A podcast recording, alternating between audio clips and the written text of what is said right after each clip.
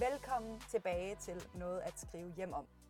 Jeg vil sige, at øh, hvis du ikke har lyttet endnu, så ligger der en lille bitte mini-episode før det her afsnit, som du lige kan lytte til, øh, for at få en lille opdatering over, hvorfor at der har været så meget radiotavshed øhm, siden sidst. For jeg nåede lige at starte anden sæson, og så blev der stille i nogle måneder.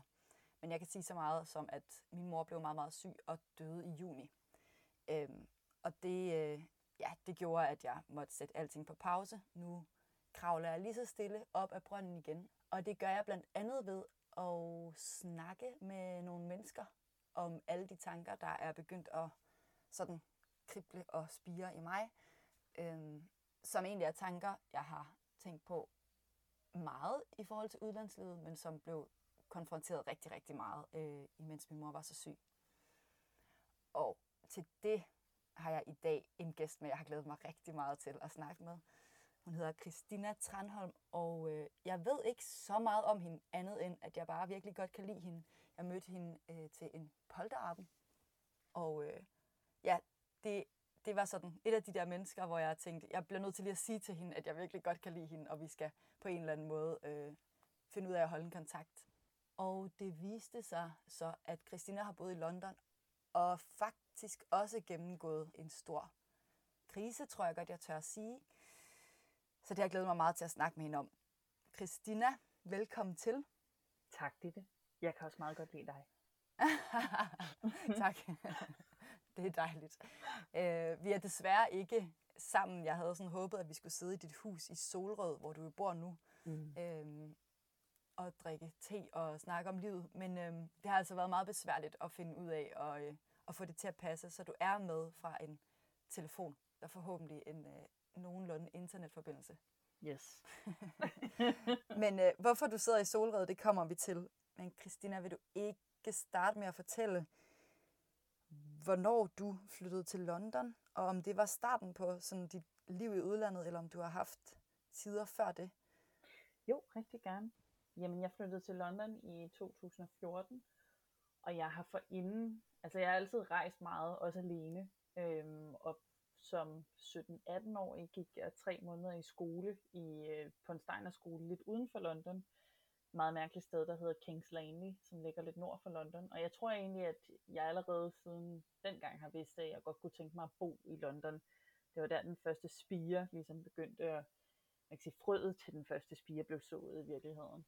Altså som 16-17-årig alene? Ja, øh, jeg gik og kedede mig lidt derhjemme. Jeg havde gået på Steiner skole i rigtig mange år, og jeg tror, altså, jeg tror sådan grundlæggende, det der skete var, at mine forældre var lidt trætte af mig, fordi jeg bare var lidt sur og lidt teenage og de synes, jeg trængte til at sådan, blive rusket lidt i, og så øh, fandt min mor den her skole i England, og var sådan, du skal lige tre måneder til England. Nå, fedt. Ja. ja, og det var, altså, det var super godt. Jeg var meget glad for det. Øh, også i dag, når jeg tænker tilbage på det, var en altså sådan mærkelig tid, men, men sådan, fordi det var sindssygt at være teenager i virkeligheden, ikke? Du er sådan mm-hmm. en potpourri af hormoner og følelser, og sådan, Aha. egentlig vildt nok, hvordan vi kommer igennem den tid. øhm, det bliver nødt til det. ja, det er et eller andet sted. Der er jo ikke så meget andet at gøre, men, men sådan, det, ja, jeg synes, det, det er vanvittigt at tænke tilbage på nu, hvor man trods alt ikke er så, så meget i sin følelsesvold hele tiden. Eller, det ved jeg ikke, jeg kan jo kun tale for mig selv, men sådan... øhm, ikke lige så meget. ikke lige så meget, ikke så konstant øh, krydret med, med lidt hormoner. Ej, men, men øh, ja, jeg tror det startede der, og så øh, i 2014, så øh, boede jeg i en lejlighed på Frederiksberg, som, hvor kontrakten udløb, og så var jeg sådan lidt, Nå, nu er det nu, okay. Og så flyttede jeg derover i juli, ja faktisk først i juli 2014, rykkede jeg til London, uden en sådan dybere plan, rigtig. Okay. Det var bare, Ja. Så altså de tre måneder dengang, hvor du var teenager og ja. havde det helt vildt i, i dit krop og sind, øh, fik dig ligesom til at tænke, jeg vil gerne til England igen, eller jeg vil gerne til udlandet igen? Jeg tror, England og specifikt London var det, der ligesom trak. Øh, min far var også ansat i et, øh, et firma, der lå i England, så der har altid været en forbindelse, sådan uden at, altså vi har været derovre nogle gange og sådan noget, så, så selvfølgelig var der en eller anden, et kendskab til det. Øhm, men jeg tror, det var London, der trak, fordi at vi jo tog på ture derinde i forbindelse med det her tre måneders skoleophold, ikke? og, og sådan, mm. tog ind og så alle turistattraktionerne og den slags. Øh, ja. så, så det er der, det ligesom er startet. Og da jeg øh, var frisk ud af dramaskole, jeg har gået på dramaskole i København, så var ja. jeg egentlig meget hooked på ideen om at få, prøve at få noget arbejde internationalt. Og det tænker jeg, ah, det får man jo, okay. hvis man tager et andet sted hen. Øh, og, og der blev det også sådan lidt, hvad, hvor kan jeg være med sprogligt? Jamen det kan jeg i England, for jeg kan ikke rigtig ja, andre sprog. Jeg klart. kan meget lidt tysk, altså sådan patetisk ja. lidt. Øhm, så. Du kan spille en dansk turist i Tyskland. Pretty fucking much, ja. ja. jeg har, okay. ej, undskyld, jeg baner. det gør ingenting. Skide godt. Vi er ikke på Danmarks Radio, desværre, men... det kommer. Ja, det kommer selvfølgelig. Nej, men øh, ja, så, så man kan sige, det gav også lidt sig selv i forhold til, hvor jeg kunne være med sprogligt. Jamen det kunne jeg i England eller USA. Mm. Og jeg havde været på et, øh, altså jeg havde taget et skuespillerkursus i USA, og synes det var voldsomt fedt, men også sådan, altså meget anderledes end det, vi som danskere kender. Øh, mm. Og sådan lidt for meget af det gode måske. Ikke? Okay. Øhm, så England var på en eller anden måde øh, trygt, og så alligevel sådan tilpas øh, langt nok væk til at stadigvæk at være spændende. Ja, klart. Det er så sjovt det der med, at, at øh, hvad var det du sagde, det, det var ikke spiren, men frøet, der blev sået der, da du var ja. 16-17 år. Altså jeg var jo også i Berlin, da jeg var 17 for første gang, og ja, øh, ja nu bor jeg her. Altså det, det der med, det er virkelig det er underligt det der med, at nogle få måneder eller endda uger kan gøre så meget, det bare ligger ja. i sådan en bevidsthed, ikke? Jo, det er sjovt. Startede det også der for dig, tror du? Er det, er det der? Det sådan... Ja, det tror jeg. Ja. Det tror jeg. Altså, jeg kunne godt være endt andre steder, men det er helt klart sådan... Øh... Ja, det tror jeg, det gjorde. Altså, det... Der ligger virkelig sådan en stor kærlighed fra den der ene uge, jeg var, da jeg var 17, og alting bare, ja. du ved, kriblede, og mine øjne var ved at springe ud af hovedet på ja. mig af glæde. Jamen, det er vildt. Ja. At, at man ved det, uden at vide det på en eller anden façon, ikke? For det tror jeg jo, helt sikkert, at jeg har gjort. Og det er ikke ja. fordi, at, at jeg målrettet har arbejdet hen imod det eller sådan noget, men, Nej, men det har bare altid, altså det har bare altid skulle være i en eller anden, ja, en eller anden forstand. Mm. Sjovt. Og så, og så flyttede du til London, da du var, hvor gammel var du så? Der har jeg så været øh, 25, passer det ikke meget godt? Jo, ja. okay, okay, ja, ja. Men det, det er fedt, for jeg ved jo ikke så meget om dig i virkeligheden, så jeg, øh, jeg vidste ikke, at det var for eksempel efter, du havde gået på dramaskole. Øhm, så, så det var faktisk for at få, altså for på en eller anden måde at få en fod inden for, inden for ja. noget skuespil. Ja, der er mange, der tror, at, øh, at jeg tog afsted for at gå på dramaskole, men det, mm. det var egentlig ikke tilfældet. Jeg har taget, altså selvfølgelig har jeg taget kurser og den slags over, det er jo ligesom en del af det her netværk, men øh, det var egentlig mere for at prøve at finde noget arbejde og, og prøve at finde ud af, hvad det vil sige at arbejde internationalt øh, i ja. højere grad. Så ja. det, det var det, der var målet, men jeg havde ikke, altså jeg havde slet ikke sådan en, en du ved, karriereplan, handlingsplan, sådan, så gør vi nej, det nej. her, eller sådan. Det var meget på må at få, øhm, hvilket var også meget romantisk på en eller anden person. Ja, i hvert fald i udgangspunktet, men ja. føltes det så også uh, romantisk, da du kom derhen? det synes jeg, det gjorde det første Nå, okay, ja.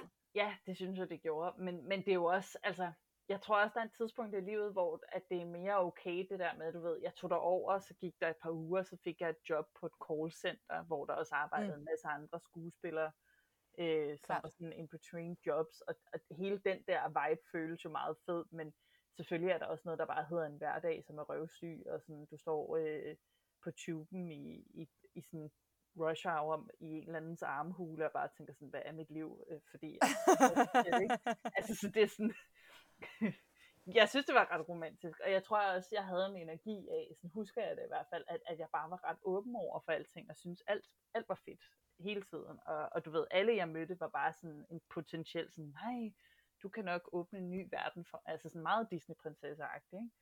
Nå, hvor fedt. Øhm, ja, på en eller anden måde. ja, der, for der er jo mange, der sådan har den der romantiske idé, og så bliver to- slået totalt ud af, at Nå, okay, du, du stod ikke på de store scener øh, på teatrene i London inden for de, den første måned, eller sådan. Altså, det lyder da som om, at du på en eller anden måde også har haft en, en realistisk idé, men også ligesom kunne se det romantiske i, som du siger, og arbejde på call center og in between jobs. ja, altså det kan jo selvfølgelig også godt være, at jeg har en, en sådan lidt øh, et romantisk minde om det nu i virkeligheden, men jeg mm. husker det som om, at jeg egentlig bare synes, at, at hele oplevelsen var ret fed i det hele taget, og det var fedt det der ja. med at, at være et nyt sted og sådan øh, lidt starte forfra, for det gør man jo i en eller anden, en eller anden udstrækning. Ja, men, altså, selvom det jo ikke nødvendigvis er at gen, genopbygge sig selv 100%, så, så starter du jo på en frisk, med ikke andet. Ikke? Jo, det. Ja. Men altså, okay, var det, var det i to, 2014? Det var i 2014. Okay, og hvordan, hvordan prøvede du så sådan ligesom at lirke døren op? Altså, hvordan, øh, som du siger, tog du nogle kurser, eller øh, fik du en agent, eller hvad, altså, hvordan, hvordan gik du i gang? Øh, jamen, jeg startede, øh, sådan som jeg husker det, øh, så var det nærmest, jeg tror, dag nummer to, jeg var der, eller et eller andet, havde jeg meldt mig på et kursus, øh, som jeg havde, jeg havde spurgt lidt rundt, inden jeg rejste, øh, og prøvet at dele lidt på Facebook i forhold til at sådan, høre, om der var nogen, der kendte nogen. Øh, mm. Og havde fundet det her, der hed Actors Studio, øh, hvor jeg kunne så altså, starte på et showreel kursus, og en showreel, det er jo det, du har som skuespiller, så har du sådan en lille kort video med nogle forskellige klip af ting, du har lavet. Ah, okay. Øhm, det, det er ligesom sådan en eller anden form for visuelt visitkort for at meget hurtigt ja. at kunne vise en cast, at jeg kan det her, og jeg er den her type. Meget sådan. Aha. Øhm, Aha. Ja, hvis man skal sige det på en lidt forsimplet måde. Øh, og jeg havde jo ikke noget på engelsk. Jeg havde nogle ting på dansk, men jeg havde ingenting på engelsk. Så det gav god mening at starte der, i forhold til ligesom at få noget materiale. Og så, så skete der så det, at vi over nogle uger lavede nogle scener, og så kulminerede det hele i, at vi filmede to scener, som vi så kunne bruge til lige netop det formål at bruge det i en showreel. Så det var der, jeg startede, og det var også der, jeg begyndte at møde de første mennesker, som jeg lærte at kende derovre, og, og ligesom starte et netværk. Øh, det var også der blandt andet, jeg, derigennem, at jeg fik det der callcenter job. Øh, Ja, okay. Ja, og så øh, senere hen fik jeg en agent, men der, der gik alligevel, jeg tror måske et år eller sådan noget, tror jeg. Ja, halvt år. Jeg kan, ikke, jeg kan ikke helt huske, hvornår jeg får hende, men jeg havde hende i størstedelen af den tid, jeg boede der, øhm, som så var fire år. Og det var jo også bare sådan noget med at ja, skrive rundt, spørge folk, har du en god agent? Og, og sådan, altså, der er mange tilgange, og, og i virkeligheden er det lidt det der med, at du skal sådan tæppebombe dem, men samtidig selvfølgelig have en eller anden, give dem et indtryk af, at du jo selvfølgelig har overvejet dem rigtig, rigtig grundigt, naturligvis. og, og givet utrolig meget research på, hvem de har i stald, og så videre, og så videre, ikke? Ja, ja, jo, jo, jo. Nå, okay, wow. Så du gik faktisk et, altså det første år og bare sådan fløj rundt på sådan en, en sky af, at alt var spændende, og Ja, du det stod ikke ind i, i ensomhed eller i sådan knuste drømme inden for det første år i hvert fald. Altså det tror jeg da nok, der har været, men, men ikke i så høj grad, at det har præget øh, min, min sådan overordnede tilgang til det. Altså jeg synes jo også, jeg synes det var super skræmmende at få et job i London for første gang, og selvom jeg Mm. var 25 og ikke, du ved, 18 og frisk ud af gymnasiet. Altså Mm. jeg kan huske øh, det første opkald, jeg tog alene på det callcenter, der lukkede jeg ud af telefonen efterfølgende, fordi jeg bare var sådan, altså sådan, fuck det gå lidt. Ej, fedt. så du Okay, ved, ja. altså sådan, så, så selvfølgelig var der også altså, små mærkelige oplevelser, og sådan en af de første mennesker, jeg mødte derovre, sådan, og havde sådan en ret failed romance med, han endte med at skylde mig penge, og sådan, altså, det, Åh, der okay, skete ja. også mærkelige ting, men, men jeg Ja. husker det som om, at, at jeg var, var sådan ret øh, stoked over at være afsted, og jeg kan også huske, sådan, da jeg havde været afsted en måned, skulle jeg også lige hjem til Danmark og være med i, i, på optagelser af et enkelt afsnit af en serie, jeg har været med i, og sådan, så du ved, jeg havde meget den der følelse af sådan, hey, jeg er i gang, og sådan, det kører. Jeg er lidt international også, ikke? Altså, arbejder både i Danmark og i ja, okay, fedt. Det, Ja, ja, jamen, ja, det ja. var skønt. Øh, men selvfølgelig har der også været perioder, hvor øh, at det hele bare gik op i øh, altså, ja, callcenter-arbejde, og jeg sådan kædet havde mit liv og sådan noget. Men, men sådan, jeg tror, grundlæggende havde jeg sådan ret, ret romantisk følelse af det hele. Jeg mødte også en kæreste nogle måneder efter, jeg var sådan flyttet over og sådan noget. Så det er klart, at, at Aha. der får det hele sådan en, en lidt mere positiv, øh, et lidt mere positivt spænd. Helt sikkert. Jeg skulle nemlig til at spørge dig, sådan, om, om, om det var nemt for dig at få nogle venner. og Sådan, der er nogle gange, nogle gange så de der kærester, de kan jo gøre det ud for øh, en flok venner, i hvert fald i starten, ikke? Absolut. Måske også Absolut. senere. Ja. Nå jo, men og det giver også en følelse af at, at være lidt mere hjemme, der hvor du Mm, er, tror jeg. Det gjorde det i hvert fald for mig. Altså jeg, jeg tror ja. egentlig, da vi slog op, og det gjorde vi det sidste år, jeg var der, øh, der gik det egentlig op for mig, sådan, hvor lidt en familie, altså hvor lidt en følelse af familie og samhørighed, eller ikke samhørighed, tilhørsforhold, jeg havde til London. Fordi meget af det hang sammen med ham også, ikke? Ja, Øhm, Helt sikkert. Ja. Men Tænkte jeg, du jeg, nogensinde over det, imens I var kærester? Altså, ej, nu må jeg også prøve at lave nogle forbindelser til andre, eller... Mm, ja, både og. Men jeg, jeg havde egentlig ret mange sådan venner alle mulige mærkelige steder fra, mm. og mange af dem kom også fra det callcenter der, hvor jeg startede, øhm, ja. og så senere hen de andre steder, jeg begyndte at arbejde. Jeg tror bare, den der sådan grundlæggende følelse af virkelig at have sådan, du ved, en, en kerne, altså et, ja. et kernetilhørsforhold, det havde jeg ikke rigtigt. Men det er også Nej. svært at genskabe på så tyndt et grundlag, øh, når hele ens familie sidder i et andet land. Øhm, og det, det tænker jeg også, du kender lidt den fornemmelse, ikke? Altså selvfølgelig kan man godt lave sit oh, egen... Yes. Øh, ja. Og, og så er London også et sjovt sted. Jeg ved ikke, om Berlin er på samme måde, men, men den der, altså, der er lidt den der følelse af, som jeg også har hørt fra folk, der har boet i LA i længere tid, ikke? at man flytter der til med et specifikt formål, øh, mm. karrieremæssigt ofte, øh, og går efter det, og når du så ligesom har fået det udlevet eller udført i en eller anden øh, til en eller anden grad, jamen så flytter folk tit videre. Det er sjældent, ja. at, at man slår sig ned i London, fordi at, altså, det er røvdyrt, det er en ting, ikke? Men, men det er bare ja. heller ikke rigtig stedet til det. Øh, det er mere et sted, som, som ligesom er skabt til at, at komme. Det er sådan en eller anden drømmefabrik på en eller anden måde, ikke? hvor du kommer over, ja. og så har du den her drøm, som du så gør noget med, og så tager du videre. Øhm. Okay, men det er, meget, det er meget spændende, vil jeg gerne lige blive lidt ved. Altså det ja. der svingdørs øh. Men jeg tror, det er lidt anderledes. Altså man, man hører det også meget om Berlin, men jeg synes mm. ikke, at det er så karrieremindet. det er måske mere, men det er måske rigtigt nok, at det er en drømmefabrik. Altså, øh, at der er et eller andet, folk skal have, og så, øh, ja. og, så, øh, og så tager de videre. Men jeg synes nu også, at mm, jeg synes faktisk, det er noget, jeg hører mere, end det er noget, jeg mærker.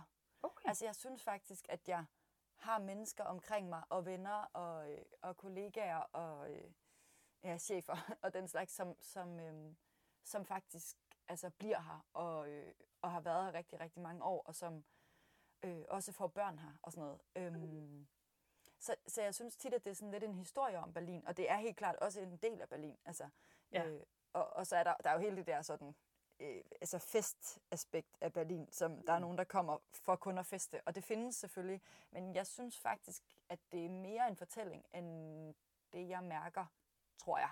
Ja. men, øh, men, øh, men jeg tror helt klart, altså nu har jeg lige talt med en, øh, en gammel veninde, som bor i London, som, øh, øh, som tog der til for at blive skuespiller. Og, øh, og det der med, at det er så dyrt, mm. det gør bare, at det er ret svært at blive. Ja. Øhm, men, men hvorfor tror du ud over det? Altså, hvorfor tror du så, at det sådan er... Altså, når du siger det der med, at det ikke er stedet til at blive, hvad, hvad mener du med det? Hvorfor ikke? Hvorfor kunne det ikke være det? Altså, jeg kan jo kun tale ud fra min egen oplevelse og, og det, jeg har set hos min egen vennekreds, men jeg synes, at, at det er meget det, det handler om, at det er, leveomkostningerne er høje, ja. øh, og ja. lønnen typisk, når du er sådan nogen som os, som er sådan nogle ja kreative mennesker, der har gang i 16 forskellige ting, men samtidig også er nødt til at have et job øh, på ja. eller en callcenter, eller ja. you name it. Ja. Øhm, så bliver det også det sværere, fordi mindstelønnen, i hvert fald i London, er det lavere. Øhm, ja. Så altså det, det er svært at se. Jeg havde det lidt sådan, altså jeg elsker London, og, og beskriver det lidt som sådan et eller andet øh, dårligt kæresteforhold i virkeligheden, ikke? Med sådan menneske, ja. som du godt ved dybest set er, er skængerne toxic, men du kan ikke helt lade dem være alligevel. Og det er lidt sådan, stadigvæk. Og jeg kan huske, at okay. tale med hende sådan, om, om det, hvor hun var sagt, at det er præcis sådan for mig også, fordi det er lidt den der med, det, det er svært at se sig selv. Jeg kunne ikke se mig selv købe noget, eller fordi altså, det har jeg ikke råd til. Jeg kan godt købe noget i Danmark, og jeg kan godt se mig selv slå mig ned i Danmark, men ja. jeg ville da i princippet gerne, men, men jeg har meget lidt svært ved at se, hvordan det nogensinde skulle blive en realitet. Ja. Øhm, men samtidig, det siger jeg så, og så samtidig synes jeg jo også, at det er et super magisk sted, øh, og der er også en, en stemning og en, en atmosfære, som jeg savner, som ikke er i Danmark. Og jeg kan ikke beskrive det anderledes end en stemning Nej. eller en atmosfære, men for eksempel sådan noget med, at at man kan komme ind og lave teater på en pop, for eksempel, og der så kommer Klart. nogen og ser det. Altså det kan ja. du jo ikke på samme måde i Danmark. Det er jo lidt sådan, hvis du holder, altså hvis du laver noget i Sønder Pissebølle, jamen, så kommer der også to lyder en lommetyv, ikke? Altså sådan, og, og, ja. det, og det er jo bare noget, der kommer af, at det er en, en by, som har flere mennesker, øh, flere mm. indbyggere end hele Danmark samlet, ikke? Altså, det, øh, det gør et eller andet, som både er godt og skidt. Men er der også et andet gå på mod, synes du? Altså, fordi en ting er jo antallet af mennesker, men synes du også, der er mere sådan en, ja, lad os tage på pop og se noget teater, det er da meget sjovt, øh, mere end du synes, der er i en dansk kultur? Ja, det Altså, er vi mere sådan kredsende i Danmark, at det skal, så skal det også være ordentligt, eller hvad, hvad tænker du? Altså igen har jeg jo nul fakta at bygge det her op omkring, men jeg har tænkt, det er bare lige for, det er bare kæmpe disclaimer, jeg lige smider ud først, øh, for, for det, så kommer, det, der så kommer nu. Nej, noget, mm. noget, jeg har tænkt meget over på det sidste især, altså i Danmark, øh, og det er no shade til de øh, altså, kulturinstitutioner, øh, vi nu engang har, men mm. hvis du kigger på det teater, der bliver lavet, ikke så meget af det sådan noget, altså det nye teater, som sætter en eller anden Disney-film op som musical, øhm, mm. og det, det kan man måske godt sidde og tænke sådan lidt, jamen, hvorfor er det sådan, og det, det spørgsmål kan jeg også godt stille, men, men jeg tror, jeg kender svaret i og med, at man i Danmark skal sikre, at der kommer et publikum til den ja. forestilling.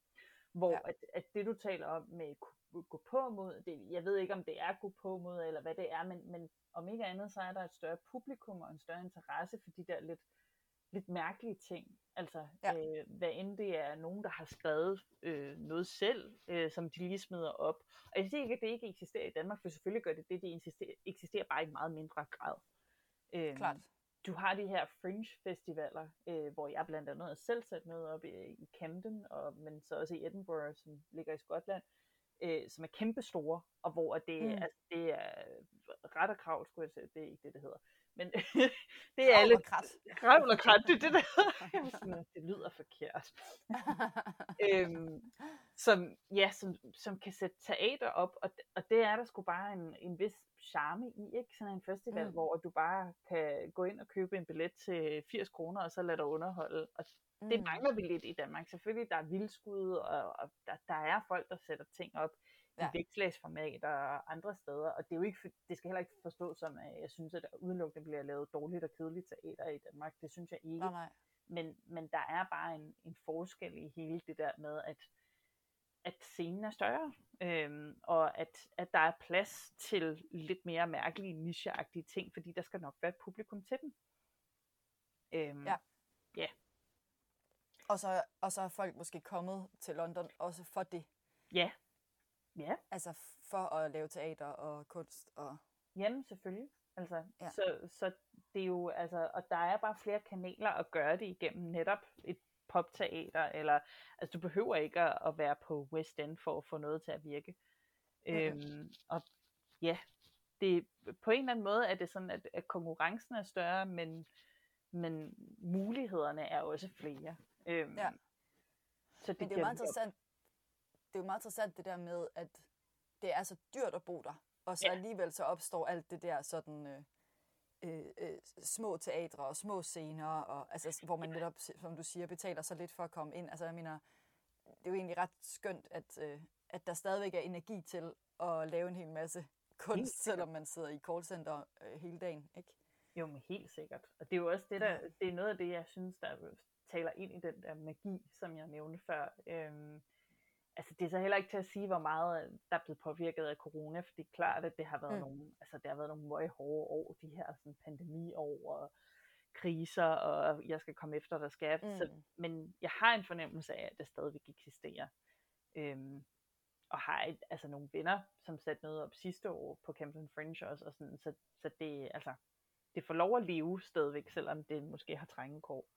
Ja, så du har stadigvæk venner, der bor i London? Ja, det har jeg. Ja. Og, og hvad med dengang, nu siger du, at det sådan, øh, på en eller anden måde ikke kalder på, at man bliver, men havde du alligevel en overgang, hvor du tænkte, her kan jeg godt blive for evigt? Mm, det er svært at sige, fordi man kan sige, at den levestandard, jeg havde i London, kaldte ikke rigtigt på det. Men jeg har taget Nej. mig selv i at tænke flere gange, hvis nu jeg rent faktisk havde kunne leve et liv tilsvarende det, jeg har i Danmark nu, øh, ja. hvor jeg kunne bo et ordentligt sted, og jeg ikke behøvede at dele med 15 andre, øh, som jeg ikke kender. og ja. altså sådan, så kan det godt være, at jeg faktisk vil være, altså være åben over for det. det. Det er meget det, der har, altså det, det har stået og faldet med på en eller anden måde, fordi, øhm, ja, fordi det bare har i perioder været rigtig, rigtig hårdt, netop at, at skulle have et eller andet mindstelønsjob, og ja. knokle derud af, og, og sådan også finde overskud til at, at lave noget kreativt, og få det ja. stablet på benene, og sådan, men ja, altså jeg har også, jeg har sådan en fornemmelse af, at hvis jeg kunne tage over og arbejde på et projekt i London specifikt, så ville jeg ikke have noget imod at tage over og bo der en kortere periode igen. Men, men det liv der, kan jeg mærke, at jeg er vokset fra. Det der ja. grinder-liv, ikke? Eller jo. Grinder er det liv, ikke? The grind er det. grinder, det. du får nok ikke lov. Nej, det tænker jeg heller ikke. Det tænker jeg heller ikke. Der skal ske nogle andre ting, så. øhm, nu siger du at leve sammen med 15 andre. Var det et rigtigt øh, eksempel? 15 er måske lidt meget, men der var på et okay. tidspunkt, hvor jeg boede i, i sådan en, øh, altså sådan en, åh, det hed guardianship, sådan en gammel, øh, jeg tror det hang sammen med en kirke, som lå inde ved siden af. Jeg ved ikke, om det har været en form for kloster eller et eller andet, men mærkelig, mærkelig bygning, kæmpestor, mm-hmm. og vi var ikke 15, men vi har været i hvert fald, jeg tror vi har været en syv mennesker eller sådan noget, mm. mere. Øhm, og, hvor jeg, der var flere af dem, jeg ikke rigtig kendte, og, og nogle af dem, ja. jeg decideret ikke brød mig om. Øhm, men der boede vi meget med en ekskæreste, vi havde et værelse der, og det var egentlig ment til at være en midlertidig ting, og det var det også, men vi endte med at bo, bo der et år, tror jeg. Øhm, ja, okay. så det var sådan ja. lidt, ja, øhm, og det, ja, det, det er ikke sådan, altså nej, vi boede, jeg tror ikke, jeg boede nogen steder, hvor der var 15 mennesker, men, men jeg boede flere steder, hvor det var sådan lidt, altså, husdeling med nogen, hvor man var sådan mm. lidt, okay, vi ville ikke rigtig have haft noget med hinanden at gøre, hvis ikke vi lige tilfældigvis boede sammen. Klart. Men altså, det kan jo også, igen kan det også godt være ret romantisk, hele den der sådan house share situation, og når man er i 20'erne, tror jeg også, at man er sådan lidt mere, sådan havde jeg det i hvert fald, at, at det var, det var lidt mere cool og lidt mere hyggeligt at, at kunne noget, og hvor nu er, er jeg 34 og er bare sådan lidt mere asocial og sådan lidt, nej, jeg skal bo for mig selv. ja, men det er et godt spørgsmål også, om det er, altså jeg tror da, jo, det har noget med alder at gøre for rigtig mange, men måske også bare noget at gøre med at være totalt mættet af det der. Ja, jamen totalt. Altså, totalt. Ja. ja. Flyttede du også hele tiden? Ja, det gjorde jeg. Jeg har boet ja. latterligt mange steder på de fire år, jeg ja. boede i ja. ja. Så det, det hjalp nok heller ikke på det, ikke? At, at, at der var en eller anden sådan rodløshed omkring, mm. omkring det at være derovre. Men igen, altså jeg, jeg tror ikke, det generede mig så meget på tidspunktet. Nej. Jeg ville nok bare ikke kunne gøre det i dag. Men hvornår begyndte ting så at vende? Fordi det ved jeg jo, de gjorde. Ja. øhm, altså fra, fra det der romantiske, øh, alt kan ske, og øh, ja, eventyrby. Øhm, hvad skete der? Altså, fik du, fik du noget teaterarbejde, øhm, eller var det det, der ligesom begyndte at, at være tydeligt, at, at det ikke kunne holde, eller ja, kan du ligesom huske, at der var et, at der var et vendepunkt? Mm, det er svært at tale om et klart vendepunkt. Altså, mm. øhm, jeg tror undervejs gik det lidt op for mig, at der var en udfordring i, at jeg var dansker. Øhm, og ikke, okay. at, der er noget galt i at være dansker, men, men sådan hele den der med, at jeg ikke var opvokset i England, og, i England, og at jeg ikke var britte. Øhm, altså i forhold til netværk, eller i forhold til altså accent? Eller? Øh, accent, og, og det begrænsede okay. mig lidt i, i, hvilke roller jeg kunne søge. Altså der var ligesom sådan en niche, hvis de skulle bruge nogen, der så europæiske, det er jo også bare sindssygt bredt, men, men det stod der i flere casting briefs, okay. øh, at, at så, så havde jeg som regel en chance, men, men der var ligesom sådan en, du ved, jeg blev castet som udlænding, og, og altså, okay. med det sagt fik jeg nogle rigtig, rigtig fede casting, som jeg nok ikke ville have fået herhjemme oven i købet. Øh, mm. men, men jeg var begrænset af det der med ikke at være britte, og det var også en mærkelig, øh, nu kan det godt være, at jeg lige kommer ud på et lille sidespor, men, men det var også en mærkelig fornemmelse af, tak, det var en mærkelig fornemmelse af, øh, og, hele tiden blive mindet om, at jeg ikke var det. Altså jeg tror i virkeligheden, det er noget, vi alle sammen mm. skal prøve det der med at flytte et andet sted hen og prøve at begå os som udlændinge, fordi forhåbentlig vil det kunne give en grundlæggende forståelse for, hvor svært det faktisk er, selv når du ja. kan sproget, og selv når du har øh, selv når du har gjort alt det rigtige på papiret i forhold til integration, ikke? det der med, at du, du finder arbejde rigtig hurtigt, du taler sproget rigtig godt, øh, altså, du gør det, du skal i forhold til at være en god borger, øh, mm. Så er der bare stadig den der men du bliver hele tiden mindet om, at du er anderledes. Folk skulle hele tiden spørge, hvor jeg var fra, også fordi de, altså, min accent var alle steder, ingen steder, så, så de var også okay. forvirret over, hvor jeg kom fra, tror jeg. Ja. Øhm, men den, den begyndte sådan på et eller andet tidspunkt at introducere sig som et, en begrænsning. Øhm, og så tror jeg, jeg ved ikke om der kom et konkret vendepunkt, altså det er lidt klichéagtigt, men jeg havde som sagt en kæreste, som jeg var sammen med fra få måneder efter, jeg var flyttet over til øh, slutningen af 2017, så sådan ja. omkring tre år. Ja. Og det er klart, at, at da vi så går fra hinanden, øh, så kommer der jo selvfølgelig, som der jo altid gør i sådan nogle situationer, lidt refleksion og, ja. og sådan lidt statusopgørelse i forhold til, hvor vejer og hvor vil jeg egentlig gerne hen. Og det jeg også lidt havde opdaget var, at jeg på en eller anden måde var stået lidt i stampe i et stykke tid, fordi han ville rigtig gerne til USA. Øhm, og jeg mm. var ikke specielt interesseret i at tage til USA. Jeg var godt tilfreds med at være i London.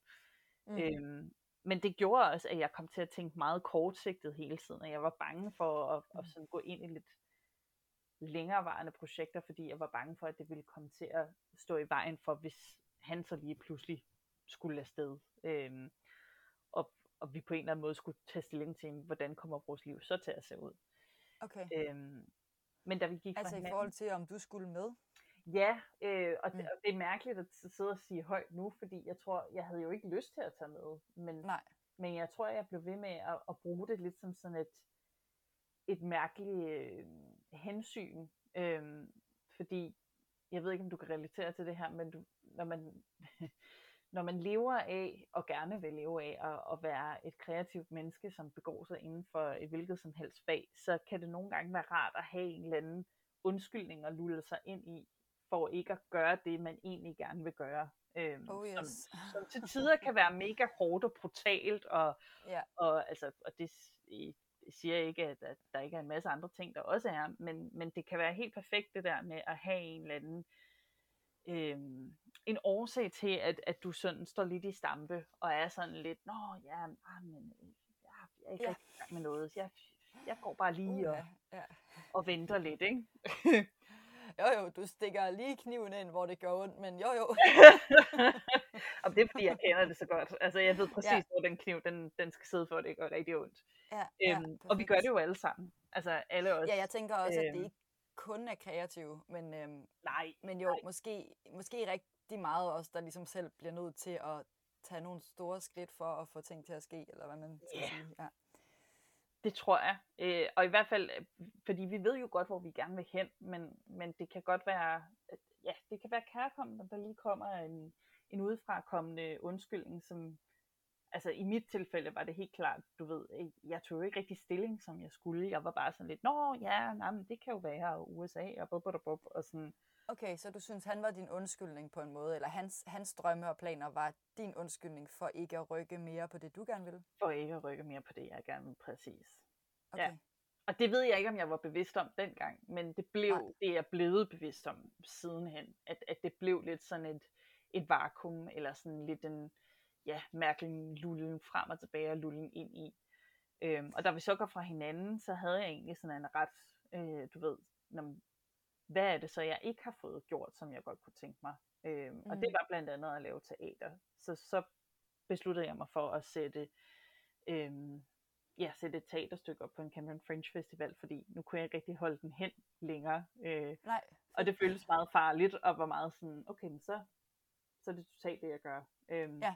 Så jeg tror egentlig, altså igen, hvor klichéagtigt det indlyder, så tror jeg, at, at det, slutningen på det kæresteforhold blev en form for vendepunkt. Fordi det gjorde, mm. at jeg blev nødt til at tage stilling til den her øh, tilstand, jeg havde fået lullet mig ind i, i forhold til ikke rigtigt at gå efter bolden. Okay. Tror du nogensinde, for det, det kan jeg godt selv blive taget i, at, øhm, at Danmark var en en hovedpude for dig. Øhm, altså det der med, eller måske ikke Danmark, men at du var dansker. Altså det der med, at når men jeg, jeg har ikke nået mine drømme, fordi at øh, jeg har en for dansk accent, eller en ikke britisk nok accent, eller jeg forstår ikke i systemerne, eller jeg, jeg kan i hvert fald selv blive taget i, og øh, at det kan være en meget sådan øh, rar undskyldning, at øh, jeg ikke øh, taler særlig godt tysk, øh, og ikke derfor ikke kan øh, øh, forstå systemerne, og derfor ikke kan finde de jobs, jeg allerhelst vil have. Eller søge de jobs, jeg allerhelst vil have. Mm. Altså, var det på nogen måde, er det på nogen måde noget, du kan genkende? Ja, det synes jeg et eller andet sted. Altså, fordi det er jo klart, at, at selvfølgelig var min accent et issue, og, og jeg mm. synes jo, jeg arbejdede hårdt på det, og, men, men jeg blev også enormt øh, demotiveret af, at, at jeg hele tiden blev mødt med sådan, hvor, hvor er det nu, du er fra? For din accent er meget speciel. Altså sådan, åh, ja. så, så kører vi igen. Ja. Ikke? Nej, jeg er ikke fra Sydafrika. Jeg er heller ikke fra Australien. øhm, men altså, havde jeg kunnet nå i mål med det? Jo, det havde jeg sgu nok. Og gjorde jeg det, jeg skulle til? Det er svært at sige, fordi i virkeligheden mm. kan man jo altid komme med det der argument om, at vi, vi kan altid gøre mere, ikke? Men, måske. måske, men, men det er jo også bare sådan en, ja, en, en, en super ærgerlig, øh, du ved, ja, selvpiskeri. Øh, sådan, mm, ja, selvfølgelig. Du kunne ja. godt have brugt, gjort det bedre. Mm. Jeg tror, jeg tror, der er et eller andet sted, at, at jeg brugte det lidt som, som en undskyldning. Men jeg tror også, at, at jeg havde svært ved at finde mig til rette. Og, og hvis det havde, jeg ved ikke, om man kan sige, hvis det havde været nemmere, men, men der havde måske et eller andet sted vil jeg gerne have det der holistiske tro på, at, at alt sker af en grund og, og ja. den slags. Og hvis det var meningen, at jeg skulle have haft en storslået karriere i England, så havde jeg nok fået det i en eller anden ja. udstrækning. Det lyder heller ikke, som om du ikke gjorde noget for det. Nej, det synes jeg jo gjorde. Altså, jeg gik hos ja. stemmecoach og, og mm. øh, lavede øvelser. Men det ja. der, jeg nok godt kunne have gjort det lidt mere, end jeg egentlig gjorde. Ikke? Øhm. Jamen, jeg, min, min hensigt var virkelig ikke at sige, at du skulle have gjort noget mere. det føler jeg, jeg heller ikke. Faktisk, nej, jeg, jeg tænker mere det der med, at jeg i hvert fald godt selv kan blive taget i, at det kan være sådan en lidt rar undskyldning, og at jeg i hvert fald tænker, kan vide om, om ja. hvis jeg så tog til Danmark, øhm, om jeg så ville blive konfronteret med, at nu kan du ikke læne dig tilbage til, på det mere. Altså, Nej. Ja. Men det, men det er interessant det der, ikke? Fordi nu sagde du også, om, om Danmark er en sovepude, ikke? Og jeg tror jo også et eller andet sted, det har jeg i hvert fald tænkt over, at det er et meget komfortabelt liv, vi har i Danmark. Og, og mm. jeg ved ikke, om du har det sådan, jeg har det i hvert fald sådan, jeg blev meget bevidst om, sådan, hvor mange privilegier vi har som danskere ved at mm. flytte væk fra dem.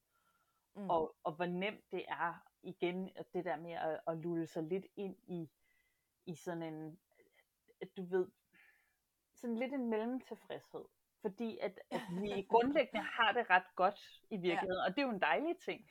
Men, men det gør måske også bare, at motivation, motivationen for virkelig at, sådan, at give den gas og gå efter det, du gerne vil have, øh, måske kan fejle lidt en gang imellem, eller mm. fejle, eller sådan mangle lidt, fordi grundlæggende har vi det ret godt. Øhm, jeg har hørt flere, øh, der har boet i England, sige det der, og jeg tror også, det handler lidt om, at det virkelig er tough øh, i forhold til ja. økonomi at bo i England. Øhm, Absolut. Jeg tror ikke, jeg føler det helt lige så meget. Jeg tror, at øh, jeg tror, det tyske liv, eller hvad man skal sige, øh, ja. ligner mere det danske, selvom der også er store forskelle. Og, øhm, men men jeg, jeg, tror, jeg tror faktisk, at øh, det ligner lidt mere øh, det danske, sådan lige i forhold til økonomi og det der med at, altså hvordan altså, det bliver sværere og sværere at få en lejlighed i Berlin, og sådan, det er jeg klar over, men det er intet i forhold til London, så vidt jeg forstår, hvordan det er i London. Nej, altså jeg tror, øh, den generelle livsstandard, igen, jeg ved heller ikke noget om, øh, om Berlin, men, men jeg forestiller mig, at det er, ja, at det er nemmere. Og, og, ja. sådan, og det, det gør jo også bare, på. ja, ja, det, ja. Det, også alt efter hvad jeg har hørt, sådan, så, så er det nemmere, og, og det gør måske også bare, at det er nemmere at se en fremtid der. Mm. Okay, så du øh, splitter med den her kæreste og begynder ligesom at ja, at reflektere og sådan, men det lyder jo meget sådan positivt, men, ja. men det var vel også, altså, så vidt jeg forstår, lidt stresset på et tidspunkt, eller hvad? Ja, altså, hvis, hvis jeg skal prøve at riste op sådan, så det der sker er, i slutningen af 17, øh, tager jeg hjem i en kort periode, eller jeg tror det er en måned eller to, eller sådan noget, tager hjem til Danmark, bor hos min familie, prøver ligesom at, at finde hoved og hale i, hvad der så skal ske. Oven på det her brud. for, oven på det her brud. Og, og sådan, Ja. har jeg overhovedet lyst til at blive i London, faktisk, er jo Mm. også en af de spørgsmål, jeg stiller mig selv. Og det finder jeg så ud af, men det har jeg, for jeg har ikke, noget af det, jeg mangler, er at lave teater. Mm. Øhm, så melder jeg mig til Camden Fringe, øh, og, og har i, altså ikke rigtig en forestilling. Jeg har jeg begyndt at skrive på noget øh, i sommeren før, men, men jeg har ikke en færdig forestilling. Øhm, og så begynder den proces ligesom. Og der er et eller andet tidspunkt, jeg kan faktisk ikke helt huske, hvornår det starter, men jeg kan helt klart huske den her fornemmelse af, at, at og jeg siger det vist også til min, min søster på et tidspunkt, vi taler sammen, at jeg har sådan en følelse af, at jeg skubber en hel masse ting foran mig, øh, og at jeg ikke lige magter at deal med dem nu, men at på et ja. tidspunkt, så bliver jeg nødt til det.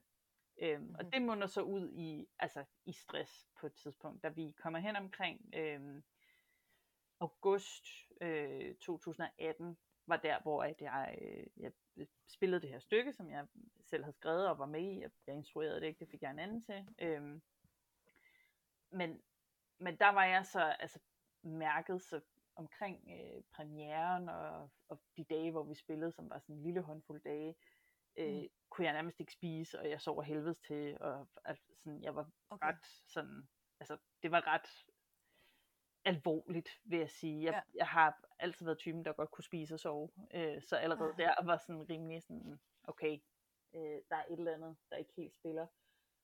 Og da vi så var færdige øh, med at lave forestillingen, så kan jeg huske den her, altså jeg havde lidt den her følelse af bare sådan at lidt at punktere, og det er meget normalt Mm. i min branche, hvilket er, lyder lidt sygt at sige, når jeg lige hører mig Men- selv sige det højt.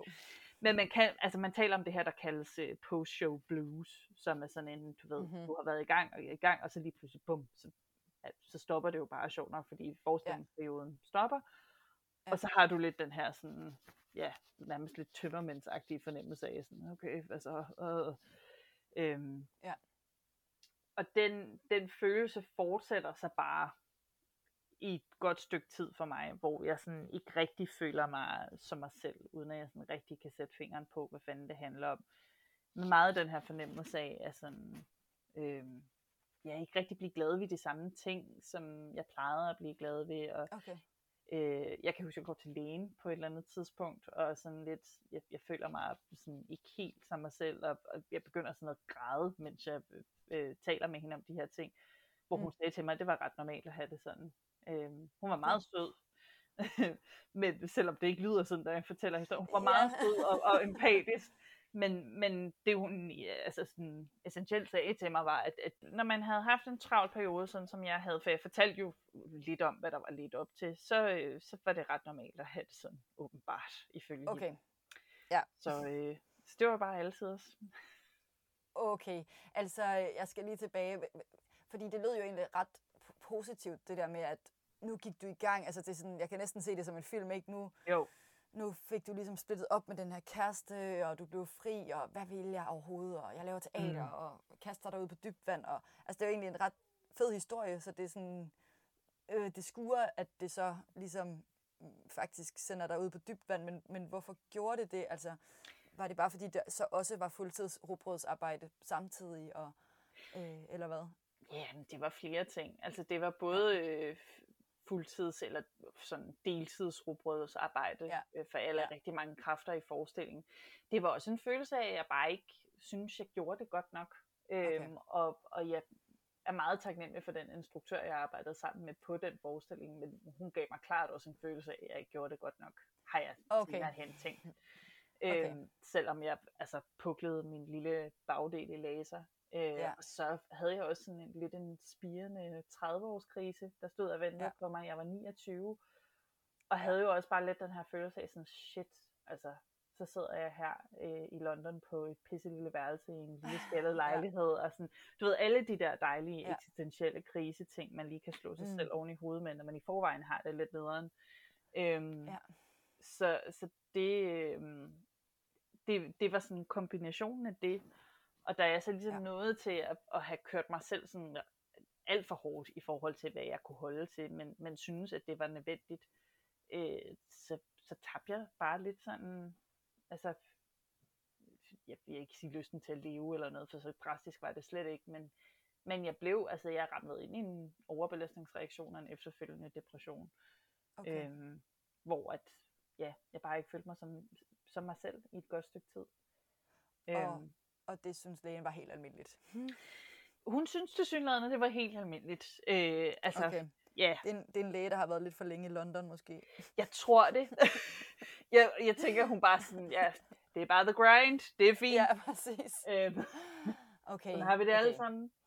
Ej, men jeg tror også, jeg, jeg gik til hende relativt tidligt i processen, og så var Ja. det først sådan senere hen, at, at det måske i virkeligheden har vist sig sådan lidt tydeligere. Øhm, men jeg kunne, jeg kunne nok mærke forholdsvis tidligt, at der var noget galt også i og med, at, at Ja. jeg i et stykke tid havde haft den her følelse af, at jeg havde skubbet noget foran mig, som jeg bare klart ikke dealede med. Okay. Øhm, Altså som var store eksistentielle spørgsmål, eller som var sådan noget, altså betale af på det her lån? Altså var det sådan praktiske ting, eller var det begge dele? Jamen, det er svært at sige. Jeg tror, mm. øhm, jeg kunne godt mærke, at det var noget emotionelt bagage, Ja. men, men det var lidt den her følelse af, at sådan, det, det gider jeg slet ikke at dykke ned i. Hvis bare jeg Nej. sådan, dækker mine ører og er bare sådan, la la la la la, Ja. så går det nok væk af sig selv, selvom det vidste jeg godt, at det ikke gjorde. Øhm, Ja. og, og i den bagage har der nok altså, ja, været den her spi- spirende 30-års krise, og, og, og også sådan, hvad skal man sige, hele den her emotionelle proces af at deale med det breakup, jeg lige var kommet ud af, for det tror jeg egentlig heller ikke, jeg gjorde. Øhm, Nej. Og det er jo svært at sige, hvordan fanden man lige skal gøre det på den rigtige måde, men Ja. jeg tror bare slet ikke, jeg dealede, fordi jeg var så jeg var så fokuseret på, du ved, det hele den her comeback, som du også selv Ja. sagde, ikke? det der med, med filmen, heldinden, ja. der rejser sig igen, ikke? Altså sådan, hun Jo. har ikke tid til at sidde og spise Ben Jerry's i sin seng og bare være ynkelig, altså sådan, hun skal ud og Nu har spare jeg røv. gjort det i tre uger i Danmark, så nu... Ja. Det må være rigeligt afsted med os.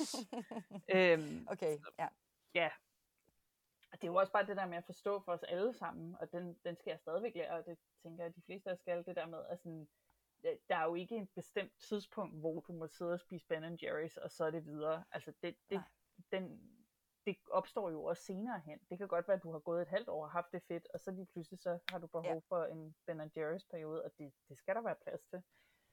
Øhm, ja, det er bare lige med at skabe den plads. Ja, og så, øh, og så er spørgsmålet også, hvor man har brug for at have den periode henne. Ja, Øh, og det var måske ikke på et lille værelse i på et lille øh, bitte værelse i Øst-London. bofællesskab med nogle mennesker, man ikke rigtig connecter med. Nej. Ej, puha. Men lagde du sådan strategier, altså var du sådan desperat for at blive, altså hvornår begynder den her tanke om Danmark, og var det en tanke, som du, nu stiller jeg mange spørgsmål på en gang, men var det, var det en tanke, som, øhm, som du blev bange for? Altså var det sådan, nej, nej, nej, nej, jeg skal blive her i London, jeg skal skabe mere, jeg skal gøre mere, men jeg kan godt mærke, at, at det ikke føles godt længere. Ej, skal jeg være helt ærlig, så tror jeg, jeg er bare så presset. Så, så Okay. det, øh, det, jeg kunne ikke selv tage beslutningen om at tage til Danmark. Der sker faktisk det, at at jeg tager hjem på ferie i gåseøjne, og så siger min Ja. mor til mig sådan, skal du ikke bare blive? Ja. Og så var jeg sådan lidt, jo, det skal jeg. Fordi jeg, Okay. Altså, jeg var simpelthen så, altså på det tidspunkt havde jeg det så, så skidt, så det, det var slet ikke en overvejelse at blive. Øh, det skal Okay. lige siges, at, at det sted, jeg så også boede, øh, der var jeg ret presset af netop at bo sammen med en roommate, som egentlig var min veninde, men som jeg havde et rigtig, rigtig dårligt forhold til. Så sådan, Oh, okay. min, Ja. min hjemmebase var også lidt truet af, at, at der følte jeg heller ikke, at jeg bare kunne trække vejret. Nej. Øhm, så det Nej, eneste så sted, er jeg der sgu egentlig... ikke meget tilbage. Nej, det er det ikke. Altså, så begynder Nej. det sgu at blive lidt stramt. Øhm, og og- ja, så, så det, bedst, det sted, jeg bedst kunne trække vejret, var på min mors sofa i, i Sorød, ja. hvor jeg så selv bor nu. Ja, Øhm, Okay. Okay. Hold da kæft. øhm, altså, der må også have været noget baggrund, altså noget, eller hvad hedder det, bagland, øhm, som har sådan hævet, altså stået og, og hævet sig lidt i håret, fordi øh, hvis man har en datter eller en bedste Mm. veninde eller en søster, som er reelt deprimeret i et andet land, mm, så må det være svært at se til, eller sådan. Øhm, altså, vidste de godt, hvor slemt det var? mm, det tror jeg ikke, de gjorde først. Men jeg kan huske, altså det er min søster, der får mig til at opsøge en læge i Danmark. Okay. Øh, hvor ja. hun sådan sagde til mig, du er ikke dig selv. Du skal, Okay. du skal gøre, du skal snakke med nogen. Øhm, Ja.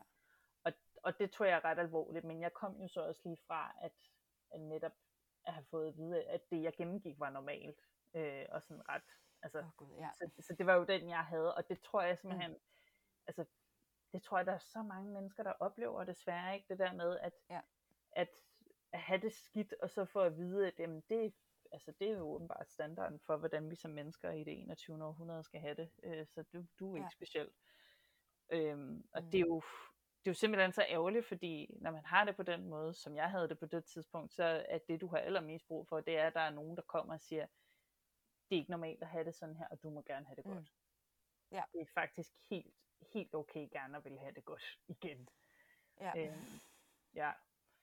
Men, men det var, øh, ja, det var helt klart min søsters indgriben, som gjorde, at jeg så tog til en læge, og så begyndte et forløb hos, øh, ja, faktisk hos en psykolog.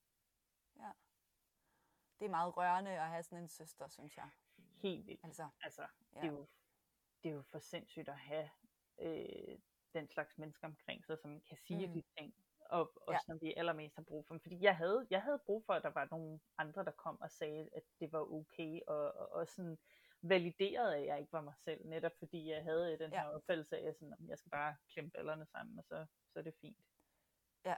Det er så absurd, ja. ikke? Altså, jo, måske har det også ligget et eller andet sted under huden på dig, at det ikke kunne være rigtigt, men ja, det er underligt, hvor, hvor længe vi sådan kan skubbe noget foran os.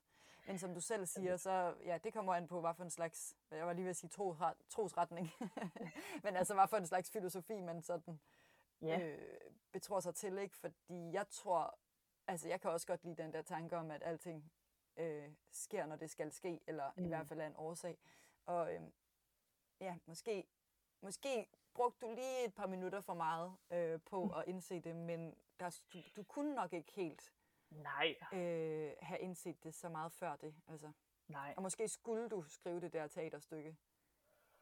Det tror jeg virkelig, jeg skulle. Og jeg ja. tror også, at jeg skulle have den oplevelse med stress og en overbelastningsreaktion, okay. som jeg havde. Altså det tror jeg faktisk, jeg skulle. Øhm, Hvorfor? Ja, det lyder jo også lidt sygt at sige. men, øhm, men det er jo, fordi jeg var nået til et punkt, hvor jeg simpelthen, altså sådan, jeg var nærmest blevet min egen værste fjende. Øh, jeg, okay. kunne ikke, øh, jeg kunne ikke finde ud af at passe på mig selv. Jeg kunne ikke finde ud af at, og sådan, altså jeg var nødt til at lære at hætte på mig selv i stedet for. Og jeg var nødt til at lære det på, på den her lidt hårde måde til synlædende. Øhm, altså det, det, det har gjort for mig i dag, er, det betyder ikke, at jeg ikke godt kan være hård ved mig selv, fordi det, det er en meget, øh, hvad skal man sige, det er en vane, jeg har brugt utrolig lang tid på at udvikle, men, men jeg har sådan, øhm, grundlæggende er jeg bedre til at hætte på mig selv, og grundlæggende er jeg bedre til at være sødere ved mig selv, og, mm og sådan sige, øh, det er det vigtigste, at jeg har det godt. Og så er alt sådan set ligegyldigt. Altså, der, der er ikke noget, der er det værd, at jeg skal derud igen, eller have det skidt. Øhm, og det, jeg tror vidderligt, at jeg var nødt til at have det så skidt for at forstå det, hvis det giver mening. Ja, ja selvfølgelig giver det mening. Ja. Øhm, så, så jeg tror ikke, der var nogen vej udenom, fordi ellers så, altså, så var jeg bare fortsat i samme gænge og havde fået mm. det rigtig, rigtig, rigtig dårligt.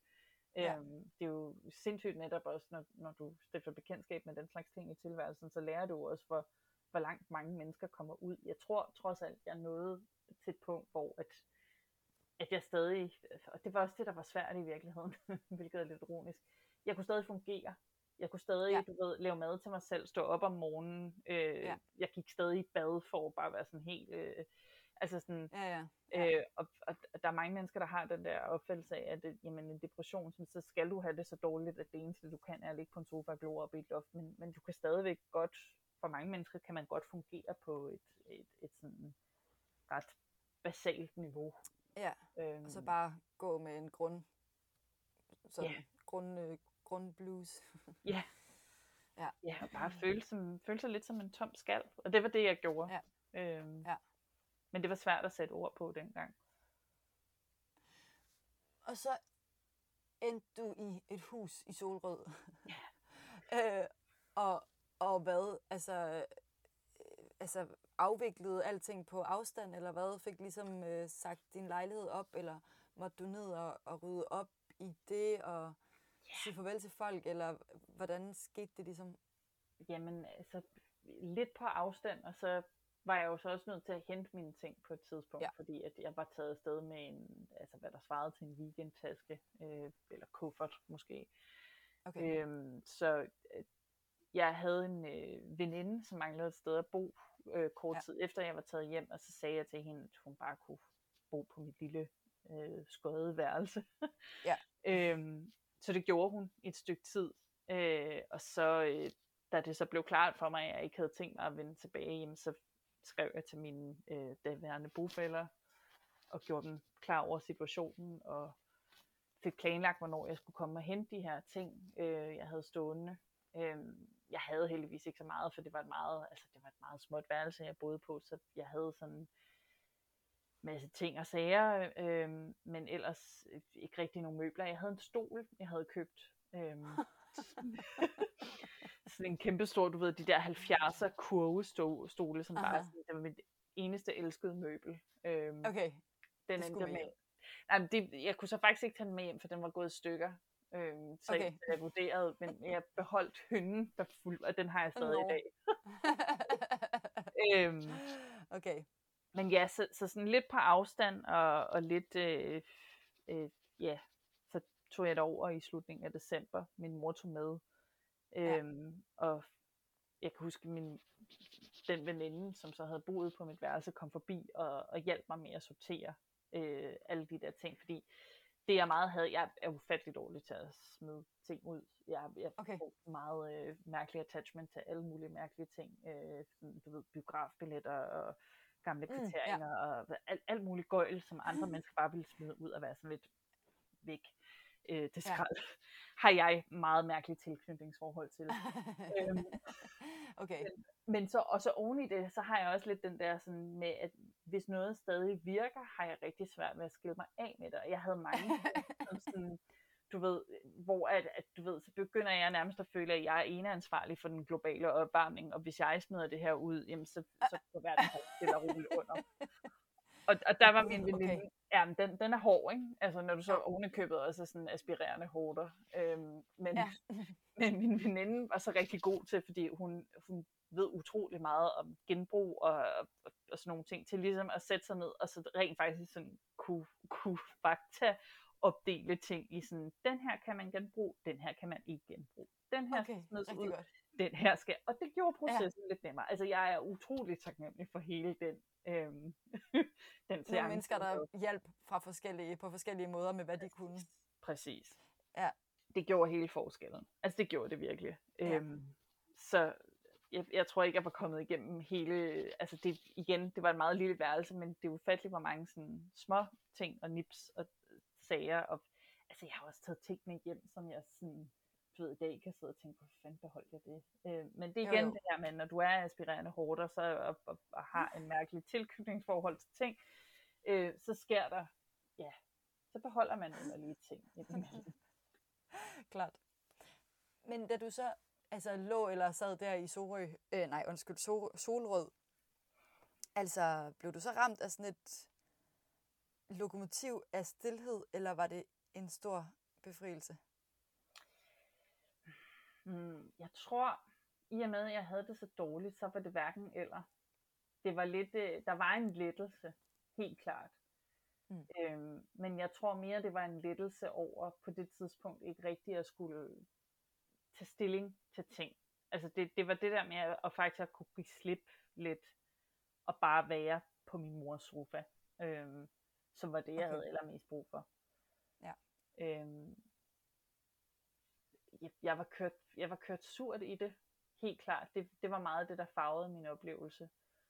Øh, jeg kan huske, at jeg også var sådan lidt, lidt skuffet og lidt ked af, at øh, jeg, ja, jeg kom jo så over der i slutningen af december, og jeg fik også arrangeret sådan en øh, kom og sige farvel til mig på poppen-agtig aften. Okay, ja. Øhm, og der kom ikke sådan særlig mange. Øh, mm. og, og du ved, i stedet for at være taknemmelig for dem, der kom, så tror jeg også, at, at det, den ramte mig sgu også lidt som sådan en, om så har jeg bare ja. heller ikke noget her, eller du ved, sådan rigtig opagtigt. Åh, oh, det kan jeg godt forstå, altså. Ja. ja. Øhm, Selvom det, at det selvfølgelig kunne være fint at bare være glad for dem, der ja. kom. Men... Ja, og, og man kan også Ja. sige, at altså, det var december måned, så der var jo flere, der var taget retur til deres, altså hvor de kom Ja, fra og skulle holde jul og, og sådan til deres familier og sådan. Øhm, men jeg husker det som om, at det bare bekræftede mig i, at jamen, så havde jeg ikke rigtig noget at blive for, ikke? Du ved, sådan rigtig... Mm. Mm. øhm, Ja, der er sgu meget at græde over sådan en decembernat. igen spiller det rigtig godt ind i det her film med heldinden, der går ned ad en regnfuld gade og bare sådan, fuck det hele. Øhm, ja. ja, præcis. Og det var lidt den Ja. ja. følelse, tror jeg faktisk. Ja. Men det, det kan jo godt være meget besværligt at sådan slutte fred med, at det er slutningen på Ja. ens udlands eventyr eller ophold eller sådan. Jeg synes egentlig, at det er ret skønt lige at huske på, hvor meget du sagde, du elskede London, og hvor meget, altså, hvor romantisk det også har været, ikke? Fordi, uh, man kan godt komme til at hænge fast i det der med, at hvis det sluttede med, at man var totalt færdig med et eller andet, eller at, ja, det der med, at der ikke, altså kom de ikke til den der popaften, eller Ja. sådan, at, åh, det, det er sgu ærgerligt, hvis det skal slutte sådan. Altså, man vil gerne ligesom, man kunne godt tænke sig, at det hele sluttede af med et brag af, Jo. af lykke, men, men så var man måske heller ikke jo taget afsted. Det tror jeg ikke i virkeligheden, fordi egentlig på, på den anden side, øh, det er ikke fordi du ikke har ret i det, du siger, men jeg tror, at, at for mig var det også sådan en, øh, der var også en lettelse i, at det var så nemt mm. i gåsøjne at Ah, sige klart. farvel på det tidspunkt. Altså Klart.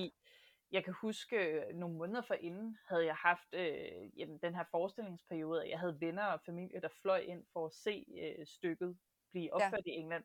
Og det var den vildeste følelse at gå, gå ned ad gaden i en kæmpe flok af mennesker, som var mine mennesker. Ja. Både mennesker fra London, men også mm. folk, der var fløjet over for at se det her stykke. Øh, Ja. og, og hvor vi gik hen og satte os på en pop, og jeg stod og holdt tale. Og sådan. Så den følelse havde jeg også. Altså det, mm. det er Mm. stadig en af de vildeste følelser, og sådan en af de bedste minder, jeg havde øh, fra, Fantastisk, fra ja. London. Men, Ja.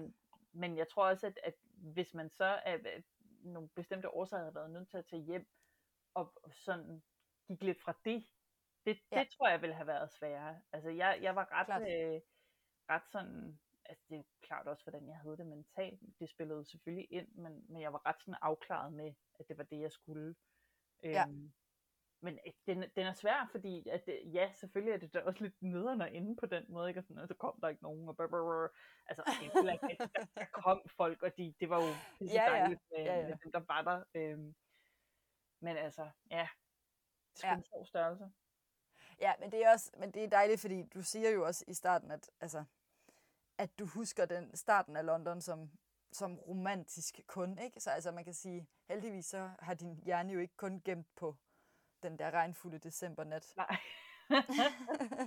Nej, der er jo masser, af- altså der er masser af fantastiske minder, og at jeg elsker den tid, jeg har haft i London. Jeg elsker de, øh, du ved, der var nogle dage, hvor jeg tog, bare tog ud og var turist. Altså, det, Mm. det er noget af det, jeg kan savne mest også, det der med at have, altså, have så fantastisk en stor by lige ved mine fingerspidser til at bare, og, altså man kan tage et sted hen, du aldrig har været før, i en by, som du har boet i x antal år, ikke? Det er en ret fantastisk jo. følelse, synes jeg. Ja, Øhm, helt sikkert. og, og jeg ved ikke, om du også har det med Berlin, øhm, men, men sådan det der med, Jo. at der er altid noget nyt at opdage. Det kan så mm. også give sådan sindssyg FOMO og, og gøre, at man bare bliver jo. lidt mærkelig oven i hovedet og lidt over, overstimuleret og sådan noget. Og det, det tror jeg også var en af grundene til, at, at jeg endte med at ja, få en overbelastningsreaktion. Det kan jeg i hvert fald mærke, at sådan, Okay. jeg bliver meget hurtigt overstimuleret i, i det setup, der er London, som er den her store by, hvor der bare er sådan, altså, smæk på 100, mm. Altså hele tiden. Ja, Øhm, ja, ja. Men Ja. det siger jo også noget, at du blev i Solrød, fordi du overtog jo så din mors hus, og altså tog ikke til København. Nej. Hvor jeg går ud fra, at de, mange af dine venner var, og er også i forhold til at spille teater, og jeg ved ikke, om du laver film, men altså Mm. øhm, skuespil, at, at det er vel der, det snær, var jeg lige ved at sige. Oh jo, absolut. Så det siger vel også noget om, at du, altså, du blev derude, du havde simpelthen brug for noget helt andet, eller hvad? Helt sikkert. Jeg havde brug Ja. for en, en 180 graders vending, øhm, Ja. og var sådan totalt ja, overstimuleret. Og, og jeg kan mærke, at jeg i dag, nu er det snart fem år siden, jeg flyttede, øhm, er et sted, hvor at, at det at bo i København vil ikke være sådan fuldstændig udelukket. Nej. Øhm, men, men det er også lidt den der fornemmelse af, at det kan jeg godt sige nu, fordi at jeg netop ved, at jeg har min min lille hule, jeg kan trække mig tilbage til. Jeg har min natur. Okay. Jeg har sådan, og jeg har det bedste for to verdener, fordi jeg er stadigvæk Mm. i, inden for en radius. Altså jeg ved godt, nogle mennesker, øh, og mange mennesker, der bor i København, synes en halv times kørsel væk fra København er jo en fucking dagsrejse. Det synes jeg Mm. ikke. Øhm, Nej. Så på den måde synes jeg, at jeg har det bedste fra, fra to verdener øh, i det setup, setup, jeg har nu. Det lyder altså også ret skønt. Nu bor jeg midt, i Prenzlauer Berg i Berlin, og Ja. elsker det. Men, øh, men jeg kan da sagtens finde øh, romancen frem i mig, øh, ud, altså, ud fra, fra sådan de, de få billeder, jeg har set fra stedet, og sådan tanken om at bo lige ved vandet og i et hus i Solred. Øh, det er jo det, det kan vi jo altid finde sådan andre steder, ikke? Jeg synes det også, det lyder mega romantisk at bo i, i hjertet af Berlin på den måde. jo, jo, altså, jo, Og, jo. og, sådan, at kunne drible ned og gå på en kaffebar, ikke? Altså, jeg har jo Ja. kraftet med to kilometer til den nærmeste, og det er en lavkagehus, Ja. jeg vil Jo. ikke, det vil jeg godt være fri for, hvis jeg må. Altså, Klart. øhm, men men hvad, hvad, altså, din mor flyttede så, så du har huset for dig selv nu? Øh, min mor Ja. på det tidspunkt, hun var hussøgende, øh, og jeg, det var jeg jo egentlig også, men jeg ville faktisk bare gerne blive boende. Så da hun fandt et hus, så passede det med, at jeg kunne blive boende. Men vi havde lige lidt tid, der overlappede, hvor jeg altså, så Ja. var boet på hendes sofa. Øhm, Og det var nok meget godt for sjælen, tror du ikke? det tror jeg. Det tror Ja. jeg, det var rigtig meget. Øh, det, det jo klart, at for min selvfølelse, det der med lige at være fyldt 30 og så bo på min mors sofa, var ikke, Mm, mm. altså det lød ikke skide godt. Øhm, men det Nej, er jo også, altså, det er jo, det er jo en anden sag, at det der med at være udlandsdansker, som er sådan lidt, øh, altså jeg synes udlandsdansker er sådan lidt irriterende ord, men det der med at bo i udlandet, øh, øh, giver jo øh, en lidt fribillet, eller hvad hedder sådan noget, en, en lidt letkøbt identitet. Altså der er, øh, Mm. det lyder godt, ikke? jo, jo, jo, jo. Øh, eller det ved jeg ikke, det er måske ikke alle, der synes det, men sådan, det, det kan godt lyde meget øh, fedt at være skuespiller i London, eller, ja, nej, eller på den 100%. sags skyld kunstner i Berlin, ikke? 100%. så, så er det bare noget andet, øh, hvis man sidder og føler sig selv lidt alene, og i øvrigt Ja, for det meste tjener sine penge i en café eller på et callcenter, ikke? Altså sådan, øhm, men, men under alle omstændigheder, selvom man gør det, så har man stadig det der, man i hvert fald kan hive, hænge sig fast i, at man bor i den her vibrant city. Øhm, helt sikkert. Helt ja, sikkert. så, så, så selvom at, at det måske var bedre for sjælen at ligge på mors sofa, så kan det virkelig godt være, altså det er utroligt, hvor meget det kan fylde for os, øh, hvordan det ser ud udefra. Nå, men helt sikkert, og, og jeg tror da også, at det var noget, jeg gjorde til en integreret del af min identitet. Også selv når folk ikke havde spurgt, så bragte jeg det meget hurtigt på banen, ikke? at du jeg boede i London? Ja, ja. Og, Ja. ja.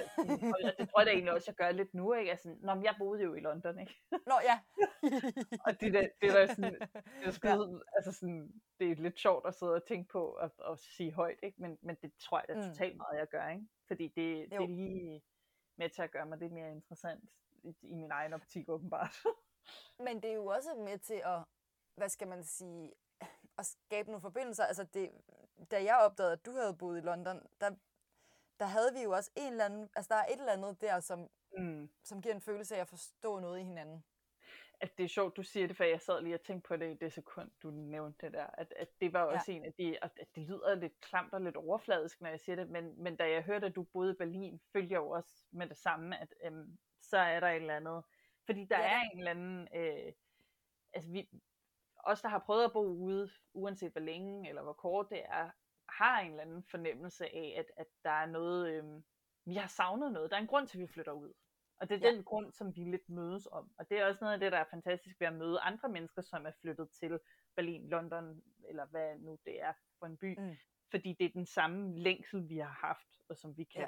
spejle os i hos hinanden, som du Ja. også øh, sagde. Ikke? Altså, Jo. øh, det, det kan altså noget særligt et eller andet sted. Både den samme længsel, og så også nogle af de samme erfaringer omkring netop at Absolut. flytte hver halve år og Ja. hænge i med neglene og alt det der. Øhm, Ja, ja, og Ja. at der er mus i huset, og altså sådan Ja. alle de der ting, som sådan... Ja. Ja. Men som jo også bygger en meget interessant historie, ikke? fordi det er et eller andet sted, det er da skide sjovt at stå og fortælle om, øh, altså at man har boet i et eller andet fucked up bofællesskab med mus over det hele, og sådan. Jeg, jeg, jeg er taknemmelig over, og, og synes det er sjovt, at det er en del af min historie, at kunne sige det, ikke? At, at sådan, mm. Jo. Ja. Men kunne du finde på at gøre det igen? Øhm, ja og nej. Det, men det er meget, at jeg tror for mig kommer det hele tiden ned til den der øh, grind fornemmelse. Altså jeg, jeg gider ikke at skulle, øh, jeg vil ikke have noget imod at skulle bygge noget op igen, men det kommer ind på, hvad mit, hvad mit udgangspunkt er. Altså, Ja. og, og jeg tror ikke, jeg kunne gøre det sådan en til en, det der med at tage afsted og ikke have en, en sådan lidt mere detaljeret plan over, hvad Nej. der skulle ske. Altså, jeg kunne godt se mig selv rejse et år, men der skulle være et formål. Jeg tror også, ja. det er noget af det, der sker, eller det er i hvert fald sket for mig i forbindelse med at blive ældre, det der med at, at bare tage afsted og bare gøre et eller andet. Altså det, det har jeg også Mm. bevist over for mig selv, at det kunne jeg godt. Det behøver Ja. jeg ikke gøre mere. Nu Mhm. handler det, nu handler det lidt mere om at have et, et formål eller et mål med at gøre de forskellige ting. Øhm, så, så ja og nej. Altså, jeg, jeg kunne sagtens se mig selv. Jeg ville også synes, det var fedt, når jeg engang har etableret mig og fået en familie, og prøve at tage ud og rejse med dem og se, hvordan det er. Øhm, Mm, om ja. det så bare er et år eller to et eller andet sted. Ja. Øhm, det ville ikke gøre noget. Det, det kunne jeg godt tænke mig at prøve at opleve. Sådan helt kort, selvom det er et meget stort spørgsmål. Øh, hvordan var det så at øh, komme tilbage til, øh, til øh, altså en øh, skuespil, et skuespilliv eller en, en branche i Danmark? Øhm, det har været en blandet størrelse, vil jeg sige. Øh, Ja. Jeg har haft sådan en, en følelse af, at, at jeg måske har tabt nogle tråde lidt fra da jeg gik ud af skuespillerskolen. Øhm, Ja. Men det er jo så let at sidde og sige, at Nå, men så var det fordi, jeg ikke øh, lige var i landet til at Mm. blive rig og berømt, eller du ved. Det, det er jo ikke fordi, jeg skulle Nej, men det har vel også meget at gøre med, hvem man har mødt. Og... jeg tror, det har... Jeg ved ikke, om man kan sige, at det har sat mig tilbage, fordi det er jo fandme svært at vide. Men, ja. men jeg har synes, der har været noget i at skulle, sådan, skulle genetablere mig på en, og det er jeg jo stadig i gang med. Øhm, og øh, det tog også lidt tid for nogle af de kaster, som jeg egentlig følte, jeg havde et, et fint forhold til, altså dem, der skaffer en jobs. Øhm, Mm. øh, til lige at opdage, at jeg var kommet hjem igen. Ikke? så det var ja. sådan en, øh, ja, hej, nu, nu er jeg faktisk, det her er mit danske telefonnummer. Øh, Ja. Så altså, det har, været, det har været en blandet størrelse.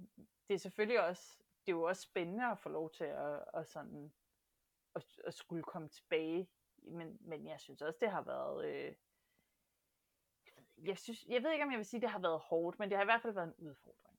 Ja. Jeg godt sige. meget det- diplomatisk. Ja. øh, Christina, jeg så, at du var i London øh, på ferie for nogle måneder siden. Ja. Følte du dig hjemme? Mm, ja, yeah, det gør jeg. Mm. Øhm, men det, det er en mærkelig, øh, for jeg kan jo også godt mærke, at, at jeg ikke bor der mere.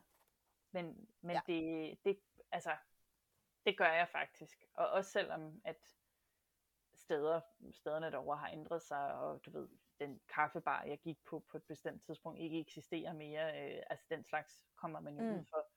Øh, Ja. specielt, når det Hører man sig selv sige, ja, Ja. dengang jeg boede her, så det var, ja. det er rigtigt. Øh, den It was gang. better back then. Ja, præcis. Jo, jo, og, og så, altså sådan real talk, øh, så er der også mange af dem, jeg kender, som bor derovre, som har sagt, at, at der er mange ting, der har ændret sig efter ja. pandemien. Altså, det er et andet ja. London nu. Det Ja. ved jeg ikke, om jeg mærker så meget, fordi jeg elsker jo stadigvæk bare at være derovre og komme derover. Okay. Øhm, øh, men, men jeg vil sige, grundlæggende føler jeg mig, føler jeg mig hjemme. Øh, det er stadigvæk min by jeg, kan, jeg, jeg har en bekendt, som er flyttet derover lige nu, og skal bo derovre, som hun er udstationeret i, i nogle år. Mm. Og der kan jeg godt tage mig selv i at blive lidt jaloux, når hun lægger billeder Ja, op klart. på, på stories og sådan noget. Og, og specielt ja. hvis det er steder, jeg kender i forvejen, så Ja. har jeg lidt lyst til på den der måde, du ved, hvor ingen har spurgt, der bare sådan, ja, det, det kender jeg, der har jeg faktisk også været. Ja. Øhm, og det er virkelig, det er virkelig spøjst, at, at den Ja. følelse opstår hos mig igen og igen. Øhm, men ja, jeg føler mig hjemme, når jeg er derovre. Og det er en fed fornemmelse at have et andet sted, som også føles da. ja, så meget som hjem, synes jeg. Ja, Mm. Hvad, hvad med Solrød? Føler du dig hjemme i Solrød? Ja, det gør jeg. Og det er egentlig sjovt, fordi lige i Solrød har jeg jo ikke specielt mange forbindelser eller noget, mm. men, men det er meget, altså jeg kunne ikke, lige nu og her, kunne jeg ikke have lyst til at bo noget som helst andet sted. Nå, hvor dejligt. Ja, det er lidt sindssygt at sige også. For jeg, har været, jeg har været så rodløs i, i ret lang tid. Ja. Øh, Ja. Men lige nu er det det rigtige. Hvor vil du gerne blive gammel? Uff, det er et godt spørgsmål. Jamen, umiddelbart tror jeg Danmark. Men, men jeg kunne også godt se mig selv, øh, du ved, i Italien eller et eller andet. Mm. Eller i Spanien ude i nogle bjerge eller et eller andet. Måske skal vi blive gamle i Italien sammen. Jeg har sådan en evig tanke om, at et eller andet, der skal noget i Italien. Eller jeg burde have været i Italien på et tidspunkt i mit liv. Jeg ved ikke rigtigt. Ja. Men ved det er sjovt, ikke? Fordi Italien er faktisk også... Det, den første gang, jeg var i Italien, havde jeg også sådan en følelse af at være hjemme. Og der har Ja. jeg været... øh, Altså, jeg har jo aldrig boet i Italien. Jeg har været der flere gange. Men det er også mm. en af de steder, hvor jeg nærmest med det samme føler mig hjemme, uden at der egentlig er nogen sådan konkret grund til det. Ja, der kunne jeg mærkeligt. godt se mig selv. Det er vildt mærkeligt, ikke? Men, men måske er det bare, fordi Italien er lidt allemands ejer, og vi alle sammen ved, hvad en god pastaret skal smage af. Og... Ja, måske. Rødvin, Nej, ja. Christina. Det er fordi, Nej, nej, vi har det helt særligt med det Ja, land. præcis. Der er vi ret unikke, og ikke som alle de andre. Ja, jeg kan jo godt lide Italien. Den er jeg jo ret alene med. ja, præcis. Åh, oh, gud. Ja. Øh, jeg skulle ellers lige til at lave en stor, en stor plan om, at vi skulle rejse til Italien sammen, men jeg kan godt mærke, at nu Ja, jeg er game. Jeg er game. Det finder vi ud af. det lyder godt. Christina, det var alle mine spørgsmål. Yes. Tusind tak for snakken. Jamen, det var så lidt.